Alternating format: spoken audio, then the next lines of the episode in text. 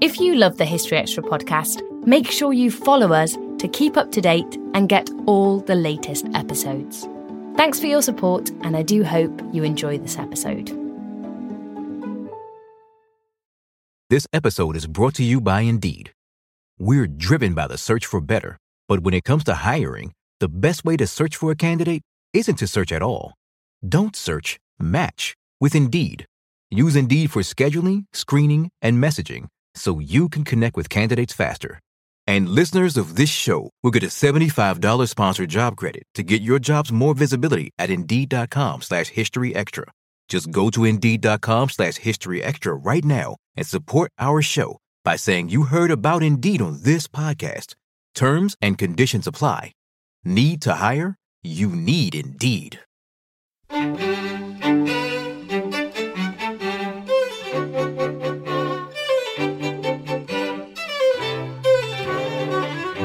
Hello, and welcome to the History Extra podcast from BBC History Magazine, Britain's best selling history magazine.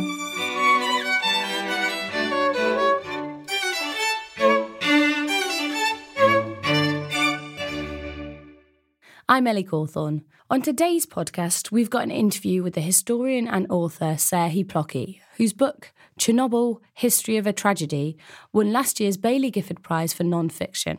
Our world history editor, Matt Elton, met him in London to find out more about the Soviet nuclear disaster, and they also discussed the recent HBO series that dramatised the events of 1986. So, your book is about Chernobyl. Um, what is the incident that we're describing and when did it happen? Well, uh, one of the reactors of the Chernobyl nuclear power plant, in particular, that was unit number four, exploded and that happened in the early hours of uh, April 26, 1986. Uh, anywhere between 50 to 200 million curie of radiation was released that time. So these are um, hundreds of Hiroshima type bombs in terms of the, of the radiation exposure.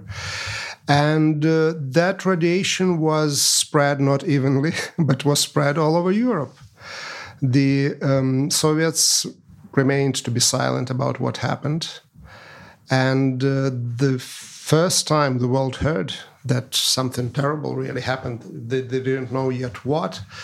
Uh, it was on April 29, so really three days after that happened, and it didn't come from Moscow. It came from uh, Stockholm. It came from Sweden, where on the nuclear power plant in Uppsala, uh, they uh, suddenly discovered that the radiation levels were going up.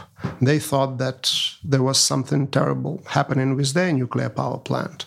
They looked around, everything was okay. They checked every other nuclear power plant and every other nuclear power reactor in Sweden, and still that was okay. And then they decided, okay, where where is the wind wind blowing? And it was coming from the other side of the Baltic. It was coming from the Soviet Union. So that's that's how the world learned that the the uh, Chernobyl happened. And Chernobyl today, in terms of the uh, its impact on, on, on, on environment, its impact on, on human health. Uh, the the amount of radiation released is uh, uh, the worst uh, nuclear disaster in world's history. So unfortunately, we had after that Fukushima. Again, Fukushima is not is not up there. It's it's, it's relatively close, but it's not up there. So it's it's still the worst uh, nuclear disaster. Uh, and uh, uh, there is still a lot, a lot to be learned about it if you don't want things like that happen in the future. We should rewind to the opening of this plant. Um, when did it open, and to what extent was the project defined by shortcuts and by risk the whole way through? Well, the uh, Soviets were uh, playing a catch up game with the United States.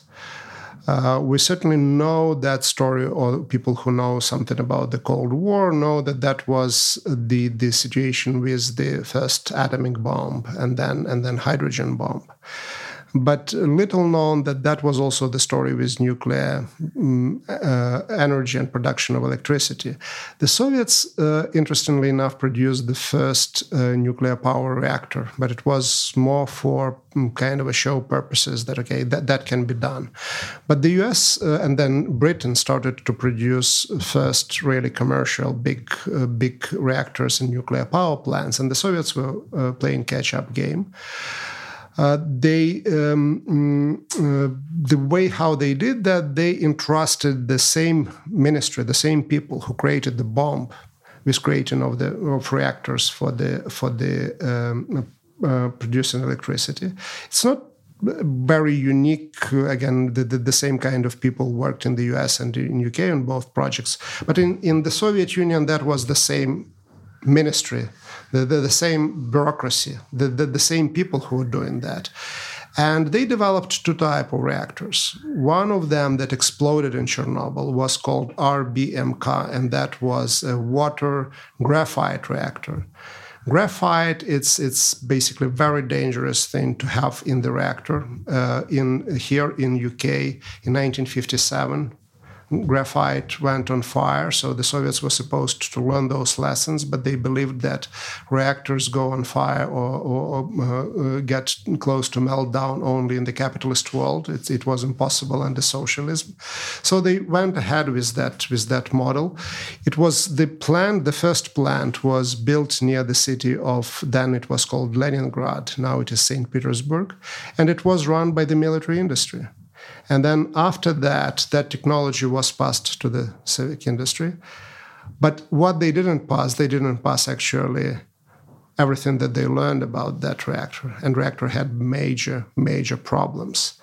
But again, that was the, the, the Soviet Union was a country where the, the, the, the uh, culture of secrecy was really overriding the emerging culture of safety. And uh, one of the reasons for why reactor exploded was that that information about deficiencies of the reactor were not shared even with people within the industry itself. So people at Chernobyl nuclear power plant didn't know that there were problems with the reactor and they were not informed about the accident that happened um, 11 years earlier in 1975. How important a factor was political pressure to finish this project quickly, to meet targets, all this kind of thing? Uh, the, the, the, pressure was there. And uh, the, the interesting thing about the Soviet system is that um, everything is owned by the government. So, what that practically means is that uh, the, the government commissions the construction of the plant, the government is building the plant, the government then operates the plant and uh, uh, it's done by different ministries maybe but at the top of that is the party and party coordinates all of that and it pushes the the, the um, uh, let's say the director of the plant to sign the paper saying that he thinks that the reactor is actually completed that it's good that everything is done. And the test that they were right, that they were running at the Chernobyl nuclear power plant when the explosion happened, it was supposed to happen a long time ago but they already signed the paper that it was that it was done. And that's where the political pressure comes in. One more example is uh, uh, two months before chernobyl exploded. Uh, there was a very important event in the soviet political life at that time. It was the 27th party congress a huge congress where they were adopting plans for the next five years uh, the, the um, Congress was also important because that was the first Congress where Mikhail Gorbachev uh, was present as already general secretary, as the leader of the party and the leader of the government. And they passed a resolution to double the, the, the, the amount of the nuclear power reactors that they would build in the next five years compared to whatever was the number that they built in the previous five years. How they were going to do that? By cutting the time that was allocated to the, uh, to the uh, construction of the reactor from seven years to five years, means cutting corners. And uh, uh, in, in, in the history of Chernobyl, which was built before that, but there was a lot of this situation where the they, they, they, used the materials, inflammable materials that were not supposed to use. For example, bitumen on, on, on the on the roof of the reactor. That eventually uh, was really the, the, fire started uh, right away, and they they were cutting also costs by building um, like duplexes, the two, two reactors together. You save a little bit on additional walls. They also saved on the machine hall. There was a machine hall that united all four reactors of all four units that were at Chernobyl at that time. What that meant that once the explosion happened at reactor number four, the fire started in the machine hall, and it could get also to all this through that machine hall. There was a lot of oil and uh, other materials that could could easily uh, go on fire.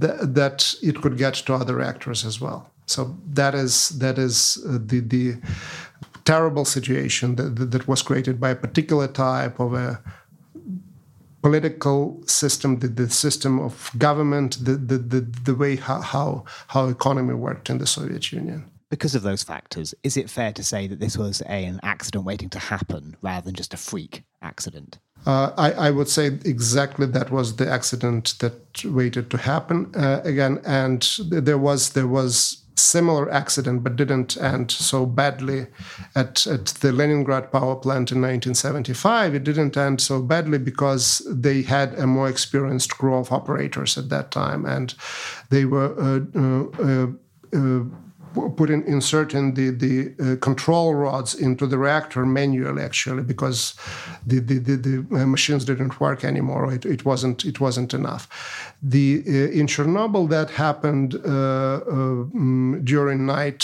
shift with most of people uh, who were really um, not really experienced in what they were doing. They, they were just uh, the, the original plan was to have that during the day with much more experienced shift.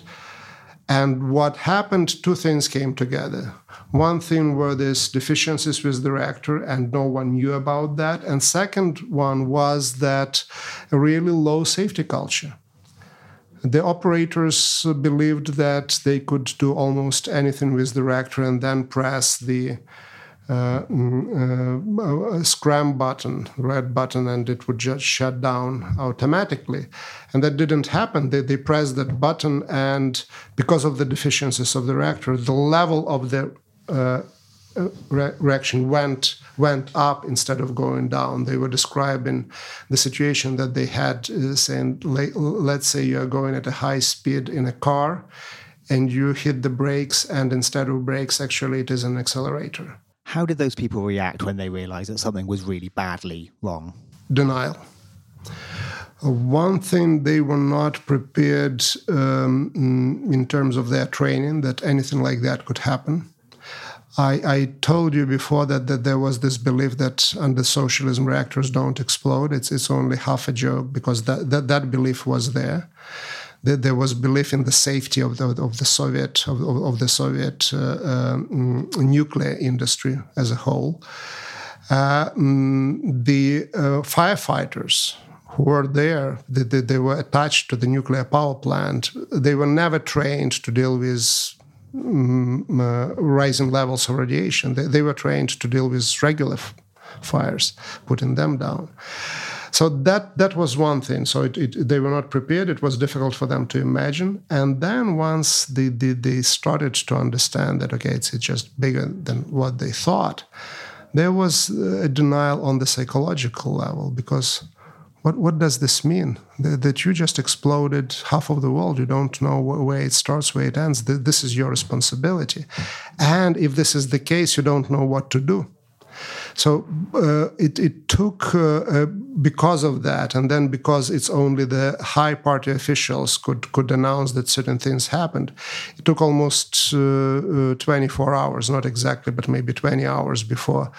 The, the, the diagnosis was was there and, and said, okay, the, the reactor is gone. It is a meltdown. And it was the uh, vice prime minister of the Soviet Union who arrived and made that conclusion on the spot. What um, techniques were used to try and um, stop this disaster from unfolding? Well, they tried everything. So um, mm, uh, the the uh, authoritarian regimes are generally very bad at, at, at handling a lot of things, and and I, I, described many of them. And this is secrecy, and this is and this is also um, basically the, the fact that you are. Um, you are both a contractor and you're a customer and, and so on and so forth. But what they're good at is uh, at mobilization of the resources.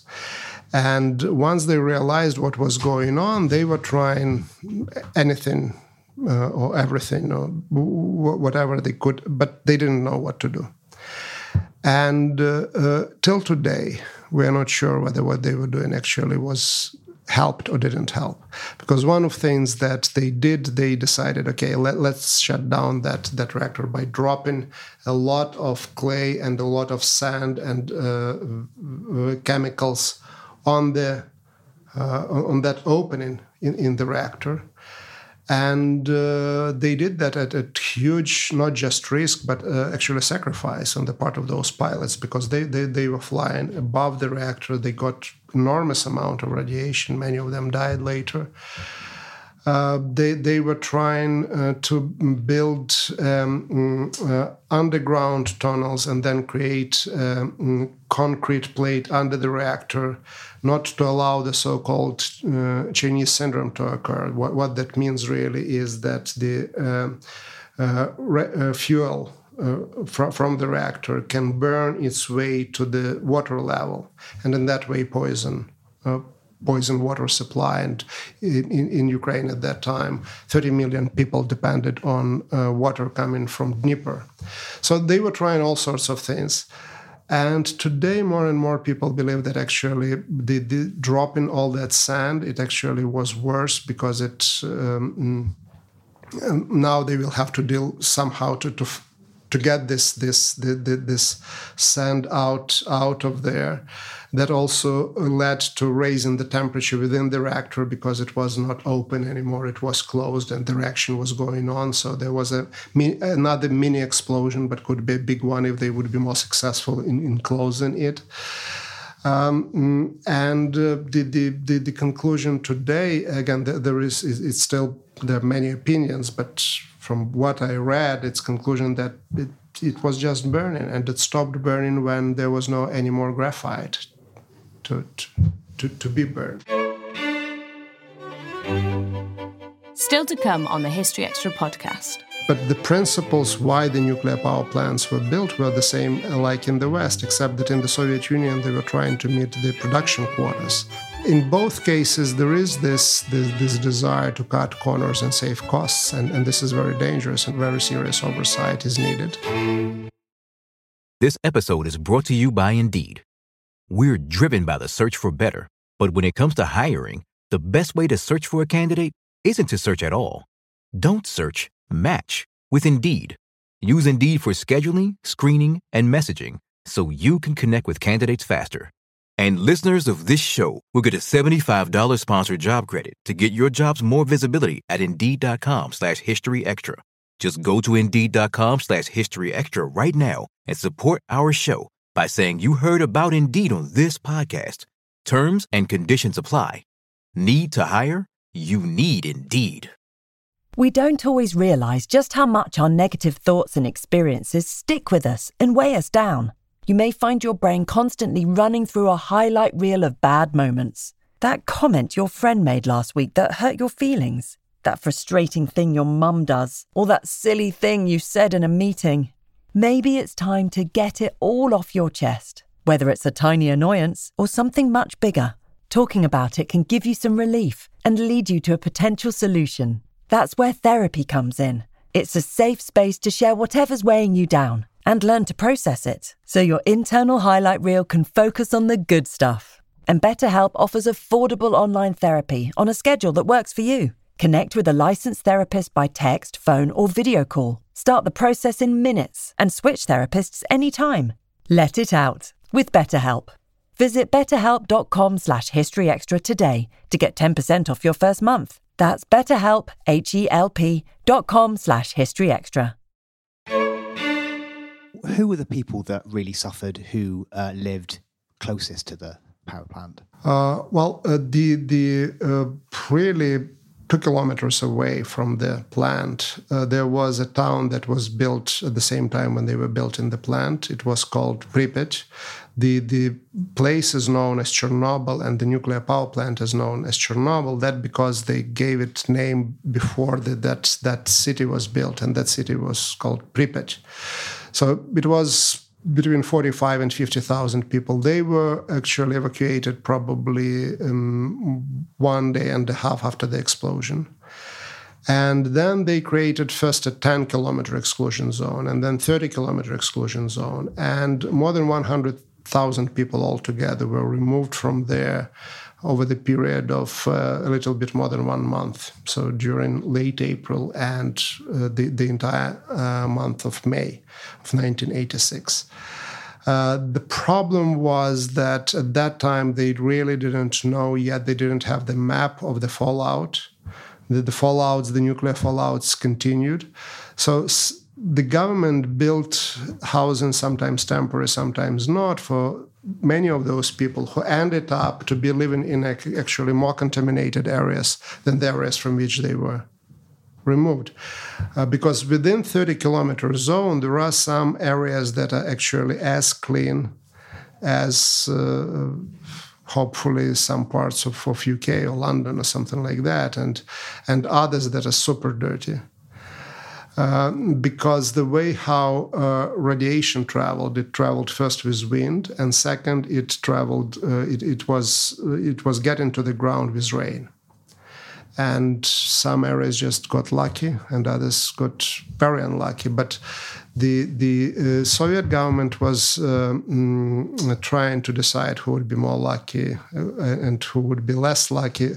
We just learned uh, in the last few years about a classified, highly classified operation which was called Cyclone, and what that was was that the pilots were going into the into this um, radioactive clouds and releasing chemical chemicals that were supposed either to make those clouds to seed rain or make those clouds to hold it on and, and rain somewhere else. And the idea was to protect big cities from uh, uh, the, the uh, radioactive rain, uh, Moscow in particular, Kiev as well. But what that meant that all of that rain eventually eventually fell uh, in mostly in the countryside The problem was that those people were never informed that they were they, they, they, they were paying price for lucky people in big cities. Are there any individual stories that stand out for you? Well, uh, uh, absolutely. And uh, uh one one of them is the story uh, that uh, probably quite a few of, of, listeners and readers would would know about. Uh, this is the story of academician Legasov, Valery Legasov, the, the person who was the first to start telling truth about about Chernobyl and what happened there. Um, mm, he is he is a, uh, in HBO Sky miniseries. He is certainly a, a, a hero. Uh, in my story, he is also close to the to the to, to, to, hero, but again, it's much more, as always, much more complex story. He, he started to tell the truth. He was shunned for that by his own um, colleagues. Uh, they thought that he, he, he, he uh, gave away too much information. But he was also personally suffering from the fact that he didn't tell all the truth. He still stuck to the official version at that time that it was all operators' fault. And there was their responsibility there. But he was absolutely silent about problems with the reactors. Um, mm, so and and uh, the the the book is full of characters like that, which are neither villains nor nor nor uh, heroes, or maybe heroes or villains at the same time, because many people who caused uh, or contributed to the to the uh, disaster to to the accident were also the first victims of that accident. Uh, and uh, that's that also what made research interesting for me, and I hope that that also what makes the book actually not one dimensional or just black and white, more interesting for the readers. You mentioned the HBO miniseries there. What was your thoughts about it? Do you think it did a fair kind of job at telling the story? Uh, well, uh, first of all, I'm I'm really grateful to them in terms of that they they mm, put extra effort in trying to get it accurate in terms of how people looked like, how they behaved, who they were. Most of, of people in, in the miniseries actually real people based on, on, on real people and real stories. And this is this is extraordinary, given that uh, this is this is still a feature this is a, still a feature film. Uh, that being said, of course, they they had to cut a couple of corners or maybe didn't understand fully some cultural and political realities of, of, of, of the time. One of those things is that uh, the, the, the, the, you see everywhere there are KGB officers going and arresting people and so on and so forth. So the party official threatening someone to throw from, from the helicopter. Uh, no, nothing of that happening. And I, am saying, well, one thing is KGB was a secret police, but what what uh, they had to show that visually somehow, and they they maybe didn't get everything right, but in terms of the big picture the big truth about Chernobyl, the atmosphere that, that led to that, that atmosphere of secrecy, the, the authoritarian regime, the control that was there. They got that absolutely right. So, uh, and uh, uh, I, I, I, spent good part of this summer in Ukraine. Uh, presenting the book and also talking to people who were um, at the nuclear power plant at that time, one of the operators uh, who was there, people who worked there. Uh, and uh, their their uh, take is, is overall positive. Again, they point to a lot of inaccuracies, but they they actually are glad that that that movie is out there. That means that what they did their life, the, the tragedy of their life, or acts of heroism is not is not forgotten.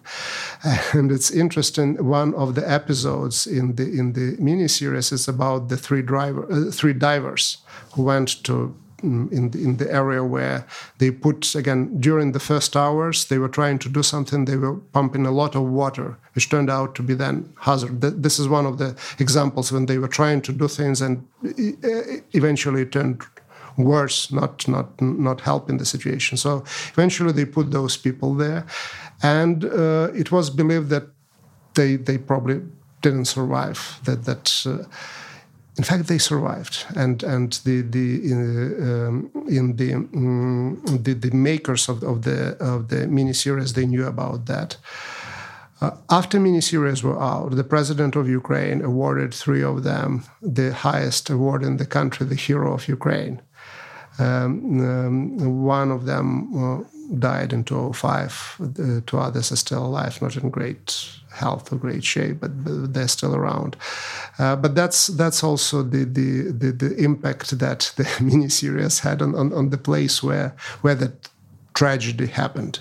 Talking about uh, impact, do you think that we can see this uh, disaster as being the key moment in the unraveling of the Soviet Union? Uh, absolutely, absolutely. It is. It is uh, directly related to the fall of the Soviet Union.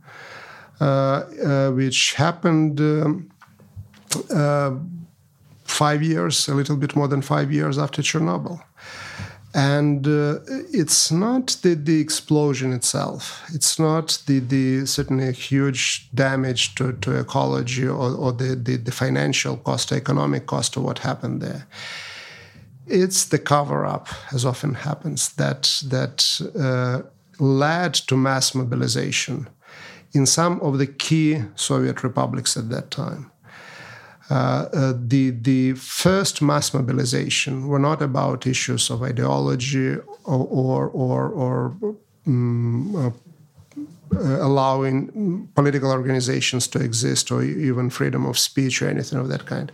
That was about uh, anti-nuclear protest and uh, mobilization around the issues of ecology and environment, environmental movement. Then it developed from there. It developed into political movements for independence of key republics. And the, the, the first mobilization, anti-nuclear mobilization, happened in 1988 in uh, um, um, small Baltic Republic of Lithuania which had the, the clone of Chernobyl nuclear power plant. By the way, HBO uh, Sky miniseries, where most of that was shot not in Chernobyl, but at that nuclear power plant, Ignalina nuclear power plant in Lithuania, which is decommissioned now. So there was 20,000 people, the, the, the, the, the so-called the chain of life that they surrounded that plane. That that was the first mobilization, and out of that was born the movement for independence of Lithuania, and the same story is is uh, in Ukraine as well. And Lithuania happened to be the first Soviet republic that declared independence in March of 1990. So mm, uh, Chernobyl happened in April of 86, March of 1990. So you, you, you already have, uh, again, uh, the, the, the Declaration of Independence, and Ukraine does that in December of 1991. And once Ukraine did that, the Soviet Union fell apart within the next really week. And the, the, the three republics that dissolved it, it's also very interesting. Russia, Ukraine, and Belarus were also the republics that suffered the most from nuclear. And uh, it, it, it, was a very short terrorist kind of a communique or agreement that they signed in December of 1991. But one of the of the uh, items there was Chernobyl, and they pledged that all three would work together uh, at, mm, dealing with the consequences of Chernobyl. Can we still feel those uh, echoes today? And how do you like your book to change how we remember this incident? Uh, well, one thing is that it's it's really easier to to uh, say that well Chernobyl belongs to a different era. Uh, there was a communist party, there was authoritarian regime, and uh, uh, the, the reactors were not uh, had major problems uh, today, there are only two reactors of that kind running still in Russia. The, the rest are decommissioned. Uh, the communist system is not there. The Soviet Union is gone. So it's easy to say that okay, it's it's really belongs to history, and we can forget about that and, and again study. But one of the arguments that I'm making in the book that there is a lot in Chernobyl story that is still around us today and, and a lot to be learned from it. And one thing that I, I, I can I can tell you right away is the fact that um, the um, uh, Soviet system it wasn't market economy system.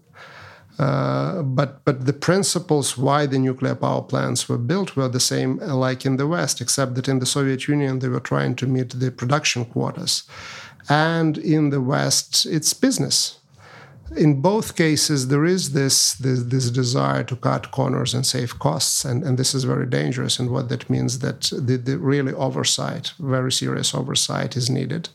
Another important Mm, important lesson uh, is again that that goes back to authoritarian regimes whether they're communists or not today the next frontier for the construction of nuclear power plants is not UK, it's not it's not Europe. Germany is trying to get out of that. Japan is trying to get out.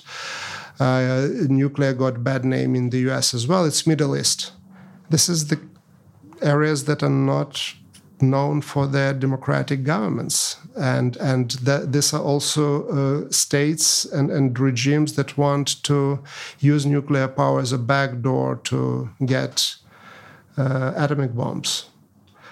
Uh, and uh, that is that is uh, something that also was happening in the Soviet Union. That this close relationship and um, between uh, military and and, and uh, civilian parts of the projects.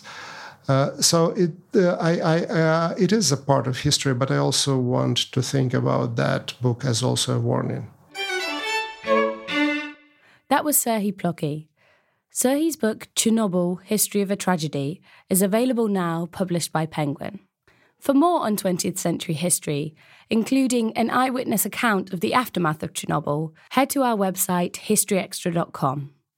Thanks for listening. Today's podcast was produced by Ben Hewitt and Jack Bateman. We'll be back on Thursday when we'll be discussing the history of war trauma.